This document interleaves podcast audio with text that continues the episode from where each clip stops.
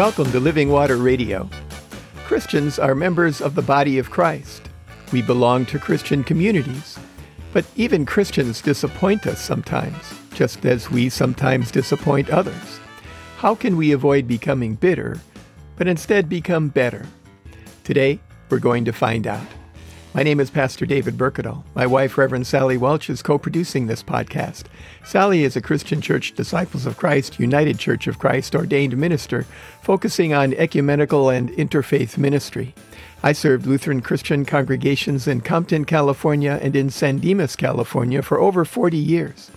Today, maintaining our yard is my gym, and I'm active as a volunteer in the leadership of the more than 100 Evangelical Lutheran Church in America congregations in our area. Between the two of us, we have over 80 years of ordained ministry experience. Check out our first Living Water Radio podcast, number zero, Welcome and Introduction, for more information about us and this podcast. I mentioned a song called They Will Know We Are Christians by Our Love last time. It was sung by pretty much every Christian youth group I knew about during what some have called the great folk music scare of the early and middle 60s. Another song, Turn, Turn, Turn, was popular in Christian youth groups as well, partly because it was actually being played on the radio at the time.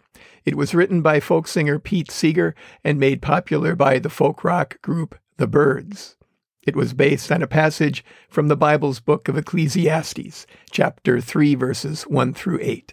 For everything there is a season, and a time for every matter under heaven, a time to be born and a time to die, a time to plant and a time to pluck up what is planted, a time to kill and a time to heal, a time to break down and a time to build up, a time to weep and a time to laugh, a time to mourn and a time to dance a time to throw away stones and a time to gather stones together, a time to embrace and a time to refrain from embracing, a time to seek and a time to lose, a time to keep and a time to throw away, a time to tear and a time to sow, a time to keep silent and a time to speak, a time to love and a time to hate, a time for war and a time for peace.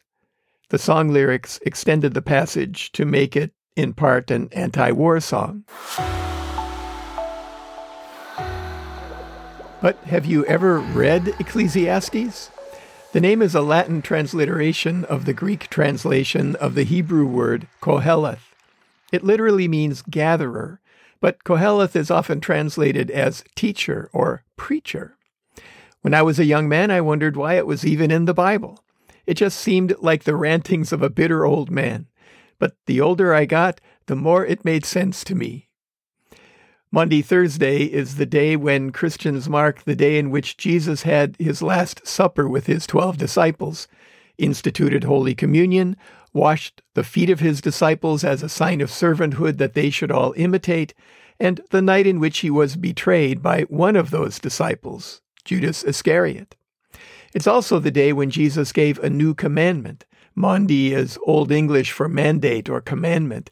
In John 13, verses 34 to 35, I give you a new commandment, that you love one another. Just as I have loved you, you also should love one another. By this everyone will know that you are my disciples, if you have love for one another. Did you notice the supreme irony here? Jesus gives his disciples the commandment to love one another in the context of his being betrayed by one of them, Judas. I think that people who have been raised Christians for a while have experienced intense love, great grace, exemplary sacrifice, and a sense of Christian community that can't be duplicated anywhere else. People who have been Christians for a while also have experienced exclusion, heartlessness, selfishness, and yes, even betrayal. Christian communities are also human communities. We are, as 16th century church reformer Martin Luther said, at the same time saint and sinner. No question. But we are also a new creation, born again. How do we live the Christian life without becoming bitter by the lack of love we sometimes see in the Christian community and even see in ourselves? I think that part of the answer is given in that reading we just shared from John. What is Jesus' response to being betrayed by a close member of his community? He focuses on what that community is called to be in the selfless love he has shown them and now calls them, us, to live.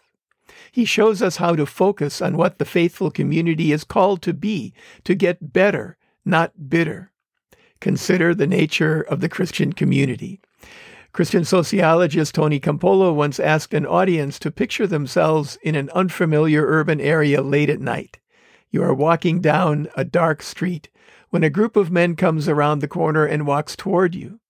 Would you rather know that they are coming from a bar or from a Bible study? he asked. Or think about all the people you know in your church. How many of them have you met who, upon first meeting, made you perfectly comfortable?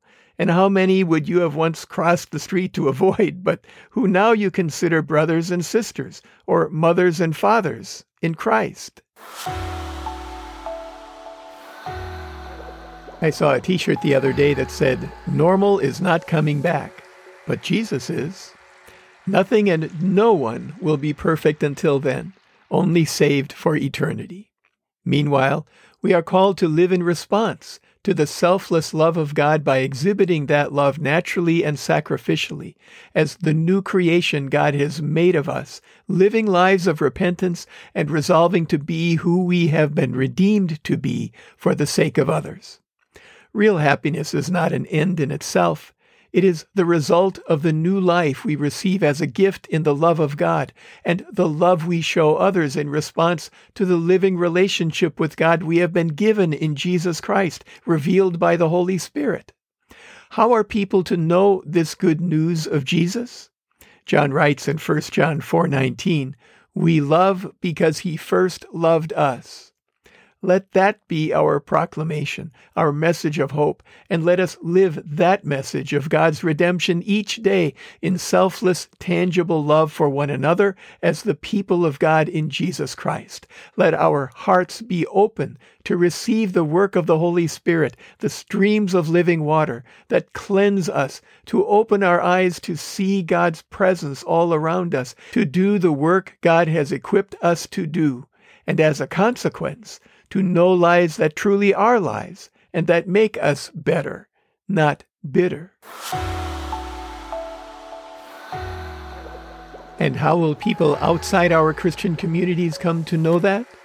Love for one another in the church is a natural outcome of the relationship with God that we receive as God's gift.